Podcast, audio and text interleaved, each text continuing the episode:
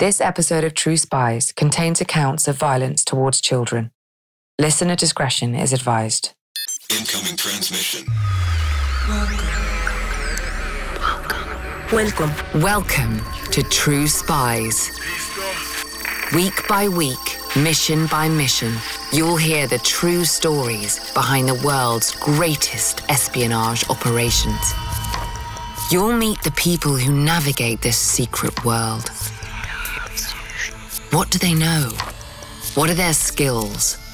And what would you do in their position? This is True Spies. So it's a life and death situation whenever you are dealing with ritual murders. Because when they are skilled killers and it's something that they do daily, they can turn their anger on you at any time. So the dangers were clearly alive. We had to be extra, extra careful. But it was a story that we had to tell. I'm Vanessa Kirby, and this is True Spies. Veil of Beads, Part 2 The Ritual.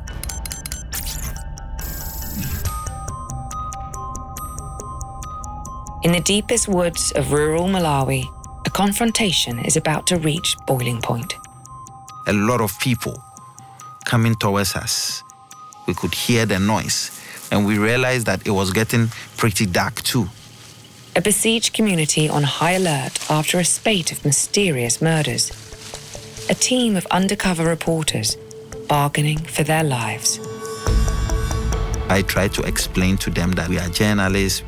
I took out my BBC card and showed them my colleagues too. They, they said they don't know what is a BBC card. What they know is that people get killed here. What are we doing here? Uh, all this time, they have started throwing stones at us, hitting us left and right. There are situations that even the most skilled negotiator cannot contain. The attacks intensified because some people had made up their mind that they were going to kill us in the valley. I saw a very big stone that hit my head. Thousands of miles from home, a man must face up to the very real possibility that he will never leave this village. For a decade already, he has courted danger, yet he has never come so close to oblivion. We held each other together. We moved from one room to the other as the attacks kept on intensifying and the fire kept on blazing. Over the course of this long, terrible night, there will be moments of respite between the attacks. Moments to consider the legacy that will be left behind should the worst happen. And if there is any comfort to be found, perhaps it is in this thought. Anas Anas is one of the most respected investigative journalists globally. Not that that matters to the people who want you dead. With his high stakes undercover investigations, Anas Aremeyaw Anas has left an indelible mark on the continent of Africa. The veil of beads that disguises his face has become synonymous with a certain kind of journalism deep cover investigations, like the one featured on the last episode of True Spies, in which Anas entered a psychiatric hospital as a patient to expose the widespread malpractice within all of his work is motivated by a deep seated desire to change the world, to make a difference. And as he stares down the prospect of a life cut short, there can be no dispute as to whether he has succeeded in his aim. He's done really some big blockbuster investigations that have led to resignation of top officials, to I think if you look at, for example, his investigations into the judiciary led to resignation of top judges. Solomon Serwanjja runs the African Institute for Investigative Journalism. He credits one of Anas's investigations in particular with cementing his reputation to near superhero levels an enormous deep cover study on corruption in Ghana's courts. That investigation was known as Ghana in the eyes of God. Judges are the gods in the guise of men in our society. And if they turn their backs against the people who put them there, then you have a chaotic society. Well, so when I was going in, my idea was not just about the judges, but it was also about the people who surround them because it's an ecosystem. And I wanted to be able to tell that story, not half heartedly, but in a more holistic manner. So we went in for two years, filming secretly the activities, cases of which bordered on life and death, cases of deep armed robbery, where people had robbed and killed. With his network of colleagues, Anas conducted a large format sting operation, offering payment to clerks and judges if they could change the course of justice in cases around Ghana. As always, the exchanges were captured on secret cameras. The results were shocking. I mean, there was one particular judge who was giving a judgment and waiting for the money. And he's like, if you don't give me the money, they will be jailed. And in the middle of reading the judgment, when we brought the money, he stopped the, reading the judgment, came to collect the money, went back, and altered what he had read. When it was released in 2015, Anas's investigation created an unprecedented scandal in his country. It was the first time in the history of Africa, or perhaps even the world, where a large number of judicial officials, over a hundred judicial staff, were caught on tape taking bribes. And a story where over 34 judges were captured taking money to exchange justice. It was a scandal that spread like wildfire throughout Ghana. No corner of society was unaffected. Now, when citizens begin to get the impression that justice is for sale, then there is a problem. When people genuinely own what they own, and somebody can tell them in their face that I'm going to pay to tilt the scale of justice against you, and they are truly able to execute it. There is a pent up feeling within society that can lead to a huge explosion, burning every other thing within that society. For perhaps the first time, Anas felt the true potential of his journalism to short circuit problems often considered hardwired in his country. For me, as an African journalist, I thought that if I wanted to broaden or to strengthen Ghana's democracy, I needed to leave that legacy of having dealt with the judiciary in the way I did. And I'm glad that this had a very huge impact on Ghanaian judiciary. It led to proper reforms within the judiciary. And proper reforms does not mean that still you won't get one or two judges still taking money today. But what we did was to set an example that yes, judges can be the gods in the guise of men, but there are other people who can also play an effective watchdog role to ensure that whatever they do does not lead to the destabilization of our society. Anas is a man for whom scale and scope are everything. And in the endemic corruption of his country's courts, he saw a story that would travel. And that problem doesn't lie only within Ghana. It lies in Nigeria, it lies in Congo, it lies in everywhere. And so Anas's reputation traveled too, further than it ever had before. I first heard about him when he broke the world with investigation on the corruption in the judiciary in Ghana.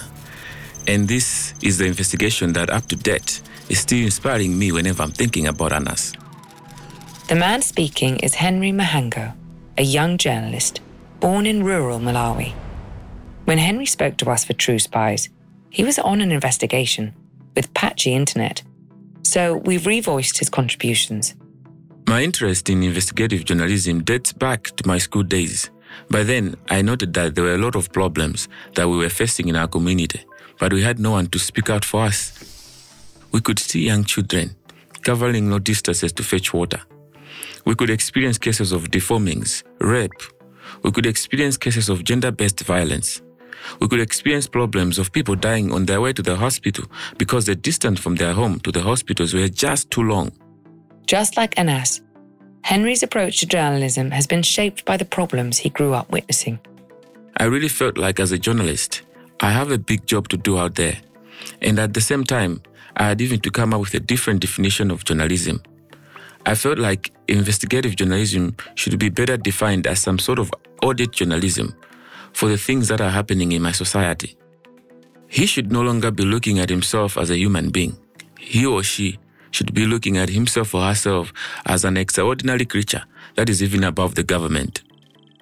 With ambitions like that, is it any wonder Anas's judiciary investigation struck a chord? What inspired me so much about his work was the impact. So when I came across investigation, this made me to go through his background and some of the investigation that he had been done out there. And something that was really inspiring me was that his work was not only impacting Ghana, his work was bringing huge impact to the African continent at large. And the problems that he was covering in Ghana are the same problems that are the most happening all over the continent of Africa. Henry had his sights set on exactly the same kind of reporting, and he thought he had the perfect story to cut through, one that had followed him since childhood. So, I started hearing stories of people being killed when I was young. We could not go to school alone because our parents had fear that the moment these kids go alone at school, they will be kidnapped and killed by the end of the day. We could hear stories of gangs killing people and getting their body parts like teeth and these other body parts. Rural communities like the one Henry had grown up in had long been plagued by unexplained disappearances. Bodies turning up with limbs missing. Inexplicably wealthy figures lurking on the outskirts of the village. Whispers of human harvest, ritual murders, and witch doctors. Malawi is one of the areas that really believes in witchcraft. It has hundreds of witch doctors. Malawi also has a thriving culture of entrepreneurship. And where these two worlds meet, chaos is born. Witch doctors from Malawi had been telling business people from Malawi and the neighboring countries that if you want to get rich, then you have to kill someone. I have to use the body parts to make riches for you. And little by little, politicians started to copy the same. They would go to the witch doctor and say, I want to win the election. What could I do? Witch doctor would advise them the same. Potions concocted from the severed limbs of the missing, said to grant good fortune to the consumer. The existence of such rituals was never questioned in the rural communities being preyed upon. But when they reported crimes that appeared to fit the profile to police, they were met with silence. Our communities are living in denial. Government cannot really believe what these people are reporting to them. And they can't even take an action to serve them. Yet, these people are dying like chickens. I felt like, no, enough is enough. I can't allow my people to be suffering like that. Now that I'm a journalist, I know my whole community believes that I have a voice for them. And I feel like this is a high time that I take action on this. With his reporter's credentials, Henry began digging into the phenomenon of the murders. I started recording the death cases that have been occurring in the community in my district and other parts of the country. I started recording the cases that have been registered by police. I started recording the cases of these murders. And I was even assessing that, okay, fine, these are the people that have been reporting to the police for long. But what had happened to them? I would always feel bitter when I could see them still driving Porsche cars, living in that expensive life. Henry also discovered that the scale of the crisis was bigger than he'd realized. There were so many cases of women being cut off their breasts. And I also got so many cases of men being cut off their private parts. So I just realized that the problem was very big. If we may put in the figures, I would say I discovered that thousands, thousands of people had died of these killings. The problem was, as a relative rookie, Henry was uncertain how to approach the investigation. His family were terrified he was putting himself in danger, even making inquiries. My parents were saying, No, my son, the moment you, you explore this story, then you put us in danger. The moment these people have recognized you are the one pursuing this story, they will kill you. And so Henry kept the story in his pocket, unsure of how to handle its explosive potential. Until word of Ghana's masked reporter reached him in Malawi in 2015. I said, I have read a lot about Anas. I know how courageous the guy is. I know the passion that this guy has to save Africa as a whole. to fight for the rights of the underprivileged out there. And I said, I think this is the right time that I try to get in touch with him and tip him about the story. Hey, it's Kaley Cuoco for Priceline. Ready to go to your happy place for a happy price? Well, why didn't you say so? Just download the Priceline app right now and save up to 60% on hotels. So, whether it's Cousin Kevin's Kazoo concert in Kansas City, go Kevin, or Becky's Bachelorette Bash in Bermuda, you never have to miss a trip ever again. So, download the Priceline app today. Your savings are waiting. Go to your happy place for a happy price. Go to your happy price, Priceline. In laws, love 'em or hate 'em, you're pretty much stuck with them. And when you're a ruler in the Middle Ages, that can be a serious problem. It might even land you dead. I'm Dan Jones, and on season 4 of This Is History, I'm telling the story of England's weirdest king, Henry III. He's in way over his head, and he's surrounded by bloodthirsty relatives with their eyes on his throne. To listen, search This Is History and follow wherever you get your podcasts.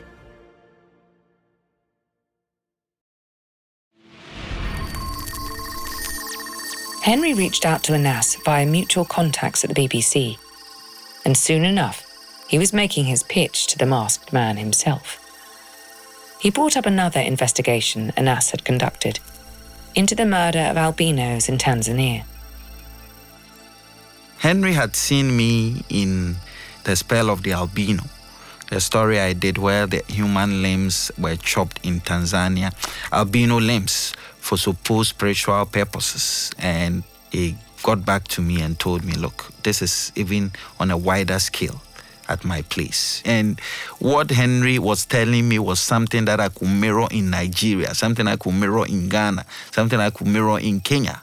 So I felt that this was a story that would send a signal to all parts of Africa that we are not asleep. We are aware that human sacrifices are going on and society is not happy with it. Anas knew the potential impact of a story like this. He also knew that nothing short of hard evidence would change the chorus of silence around the killings. Sometimes we pretend as if certain problems don't exist. To catch those problems on tape in real time, hardcore evidence, goes a long way to educating our people that look, these things are real in society, and that when we see signals of it, we have to act promptly, do whatever we can to make sure that those people who commit such crimes are behind bars.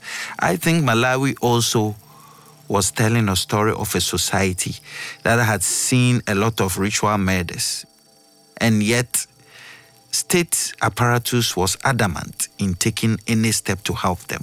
So it is not just the perpetrator's story for me in Malawi, but also the societal story of how government can neglect a group of people who have complained severally that our kids are getting missing, our siblings are being murdered, their body parts are being cut, and yet government pays a blind eye to it.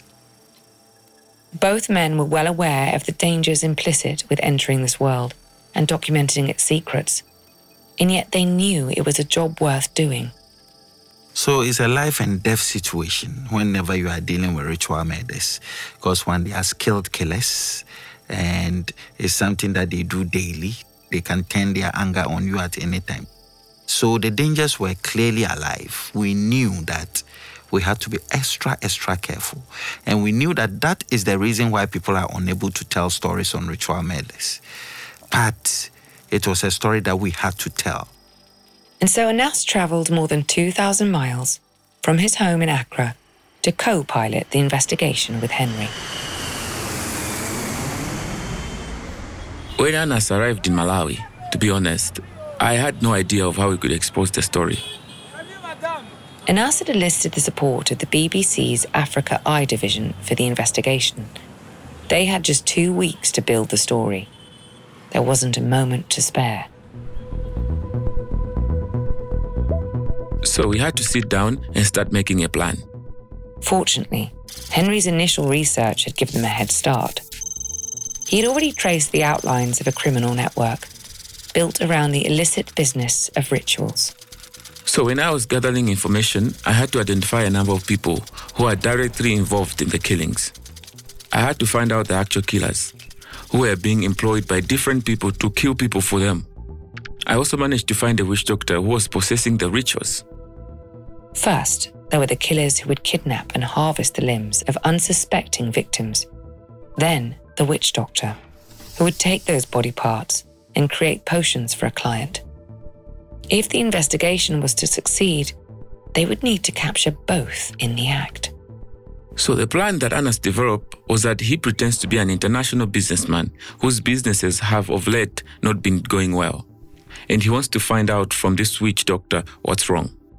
Henry was to play this businessman's Malawian point person, attempting to track down a witch doctor who could change his boss's fortunes for a cost.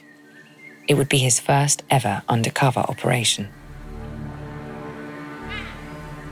I'm telling you, I had a lot of fears. So even though I'm excited that I've managed to meet Anas in person, I think the assignment that we're taking is risky. So I was asking questions like, what happens if they discover that I'm a journalist?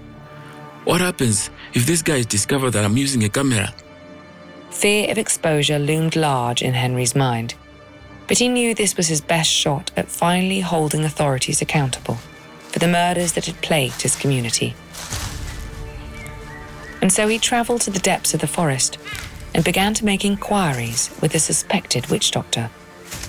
From his very first meeting with the man, there was little cause for concern that he'd pegged the wrong guy.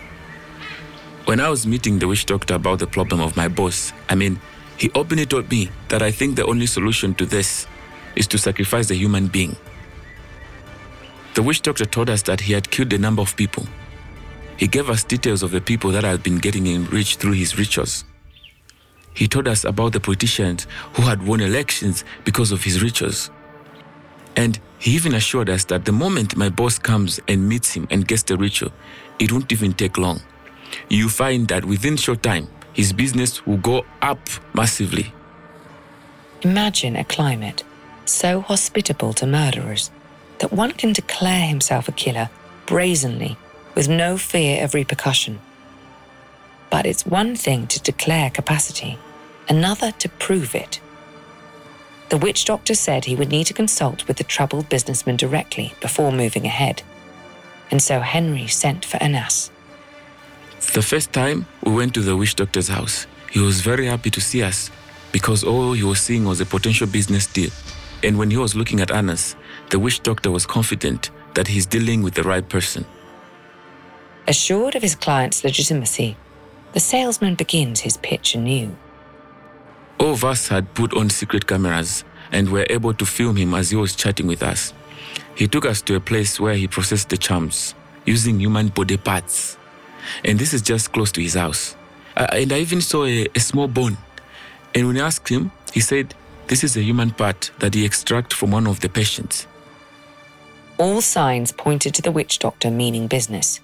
Conversation moved on to the particulars of what he could offer his new clients. The doctor told us that there are two ways, based on his prescription. The first option is for us to bring a person or to bring the human parts that he will need to process the ritual. The second option is for him to find the body parts himself. In fact, the witch doctor had invited an associate along who could help in the matter. He told us the amount of the money we need to pay him if we are to try to bring a human ourselves, or the amount of money we need to pay him if we ask him to kill the man himself. The witch doctor and his associate were poised to pluck an unsuspecting victim from thin air and kill them in the most brutal manner imaginable. It would be no trouble at all. But Anas was quick to tell them that he has brought a person from abroad and is keeping them in the nearby city. And that when the time is ready, we will bring the person to the place so that these people can kill him. Hands were shaken, a price agreed. The entire thing caught on film. Damning evidence against the witch doctor, for whom life and fortune were commodities to be bought and sold. But what about the associate, who professed to kill for a fee? How could they catch him in the act without endangering a life? Henry told the witch doctor they would need proof he was up to the task of killing their victim in waiting. And the witch doctor said, Ah, no, no problem. For me to prove, we have to take you to a village where we take the people that we are killing and where we do our actual killings. A meeting was set for the next day. The doctor proposed that we go there in the evening because he didn't want people to see him there during the daytime. Anas was to drive one car with the other members of the production crew, all posing as his colleagues. Henry would drive another. I used my car to pick up the witch doctor and his associate, and they're giving us direction to the village where they do the killing. It was a, a typical village with scattered settlements, a very remote area. In other words, it was a community just like the one Henry had grown up in. He recognized the atmosphere of terror immediately. We could even tell looking at the houses that would be seen here and there that this was a poverty stricken area. This is an area where people have no voice. It was in this fraught context that Anas and Henry found themselves stepping out of their vehicles, getting ready to discuss the practicalities of murder. Eh, we got there around 5.36 thereabouts so it was becoming darker they took us to the place they showed us where they do their killing how they did it They started narrating to us the A to Z process of killing a person, how they would handle the person. They would make him drunk, heavily. Then they would take him to a place while he's unconscious. Then they would cover his mouth with some pieces of cloth and finally kill him. So they gave us all the terrible details of how they would do the actual killing. They filled in all the remaining blanks the investigation needed. Here was filmed testimony from the murderers themselves in the midst of the very community they had made a business of hunting. Anas and Henry had everything they needed, but their nocturnal conference had somehow drawn unwanted attention. As they were in the process of narrating to us, we started hearing some voices.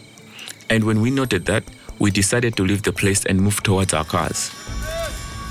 But when they reached the cars, they found a group of men waiting for them.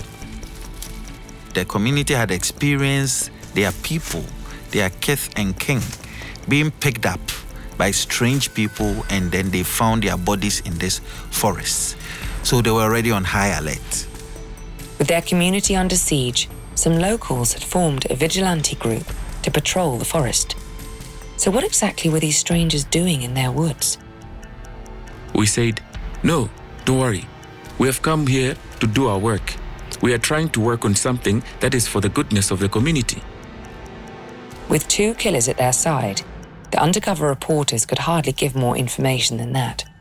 But all the same, the vigilantes appeared to believe them. There was talk of consulting the village chief on whether to let them go. But as deliberations continued, more voices began approaching.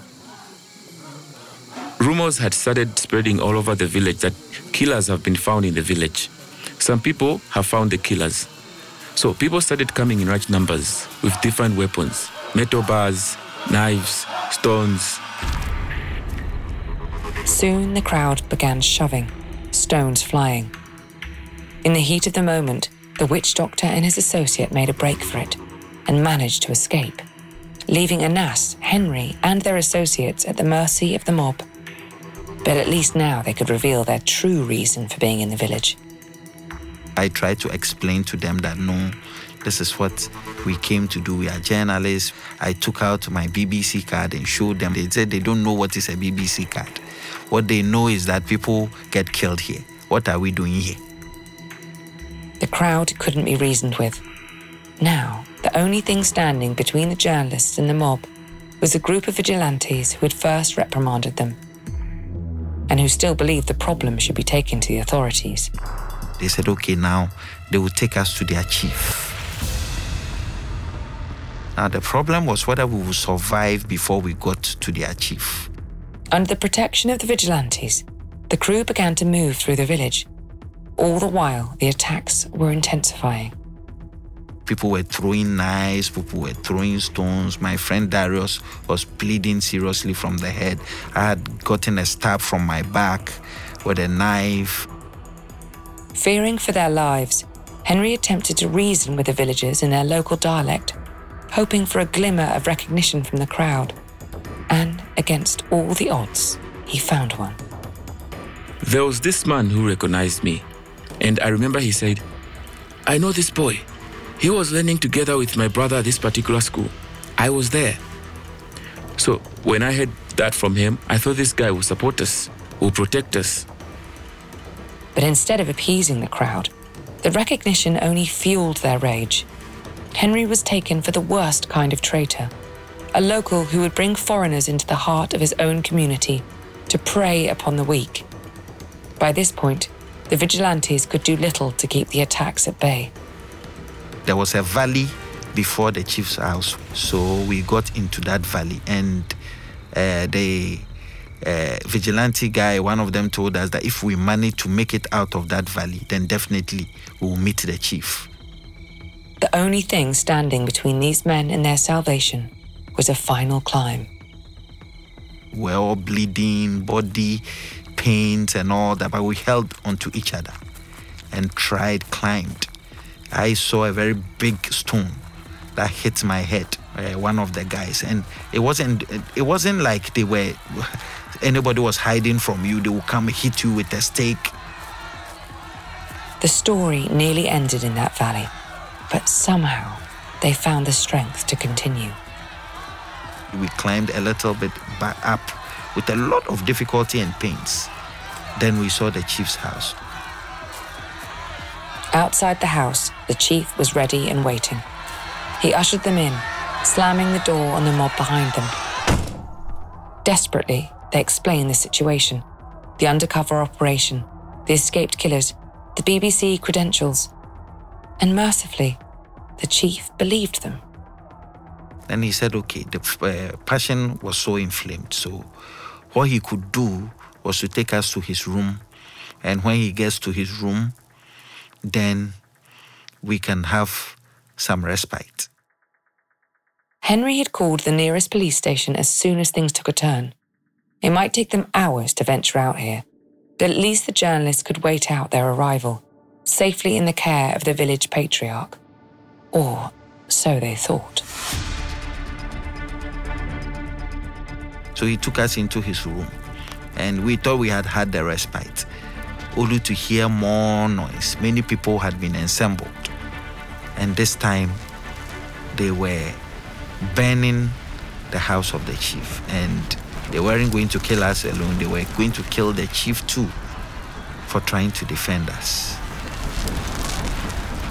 It appeared that the matter was settled. The mob outside would not rest until they had tasted blood. There was little to do but make peace with their fate. Everybody reached a point of accepting that we are dying today. We felt like we were already dead. We, we held each other together. We moved from one room to the other as the attacks kept on intensifying and the fire kept on blazing. It was at the very brink of defeat that a final idea was proposed. It was either sit and wait to die or make one last play. The vigilante decided that we had to drive out because the police couldn't come there. So, one by one, we sneaked into the car. Under the cloak of darkness, Anas's team somehow make it into the vigilante's vehicle. But the instant the key hits the ignition, the mob is alerted. And the people were following us, throwing stones, throwing everything. Villagers run beside the car, banging the windows. The crowd threatens to swallow the vehicle whole. We may have driven like some 400 to 500 meters away that we now started hearing the police. And indeed, the police knew that it was very dangerous to come to that setting, so they were very well armed. And we heard them shooting whilst they were coming. Gunshots tear through the evening. The crowd scatters. The ordeal is over. At last. And immediately, we had to go to the hospital and we had to be checked. And it was a difficult moment for me and my colleague, Darius. In fact, Darius had to be checked into a rehab for quite a bit of time. Difficult may be, but all of the crew had somehow escaped with their lives and their footage in one piece. And while the true killers had escaped unscathed, their judgment day was not long coming. After the broadcast of the documentary, the police arrested the two suspects. But what happened? I still can't believe until today, and I'm still shedding tears as I remember this incident. These people did not even go before the court. They were just arrested and sent to prison on remand. After staying for six months, they were released. Yet to end a story such as this with such a flagrant failure of justice would feel untrue. For Anas, this story was always much bigger than two suspected killers. I think the story was exactly the story that ought to have come out because that's the reality. Anytime I, I, I watch that film, I say to myself that this is the reality of a society. We're not telling the story of only killers, we're telling the story of a tired community that has seen nothing from the ruling class, that had always been lied to. People who needed to survive, people who needed to take desperate measures to stop people from killing their kids. And it is this story that has left a lasting impact in Malawi. Since this story was out, since we exposed these acts, I have never heard of any incident of such killings in the place where we're doing this story. I have also seen a reduction of the number of people being killed in similar instances. So I feel the investigation has brought a huge impact to the nation, to the people. I feel our work has served hundreds of people who would have been killed by these murderers if we did not expose them out there. Which is just about as much as a young investigative reporter with ambitions of changing the world could hope for. In the final part of Veil of Beads, Anas takes on an investigation with powerful implications for his country. Football is a very important component of the average Ghanaian because football cuts across the rich and the poor. Football is what unites the country together for a common purpose. But an investigation into mass corruption in the beautiful game comes at the cost of devastating personal loss. We were working on putting evidence against one of the people in the football story. So that was the last discussion we had. And then when he left, I sent him messages that evening of what to do. And then um, the next day, uh, he was shot and killed. I'm Vanessa Kirby. That's next time on True Spies.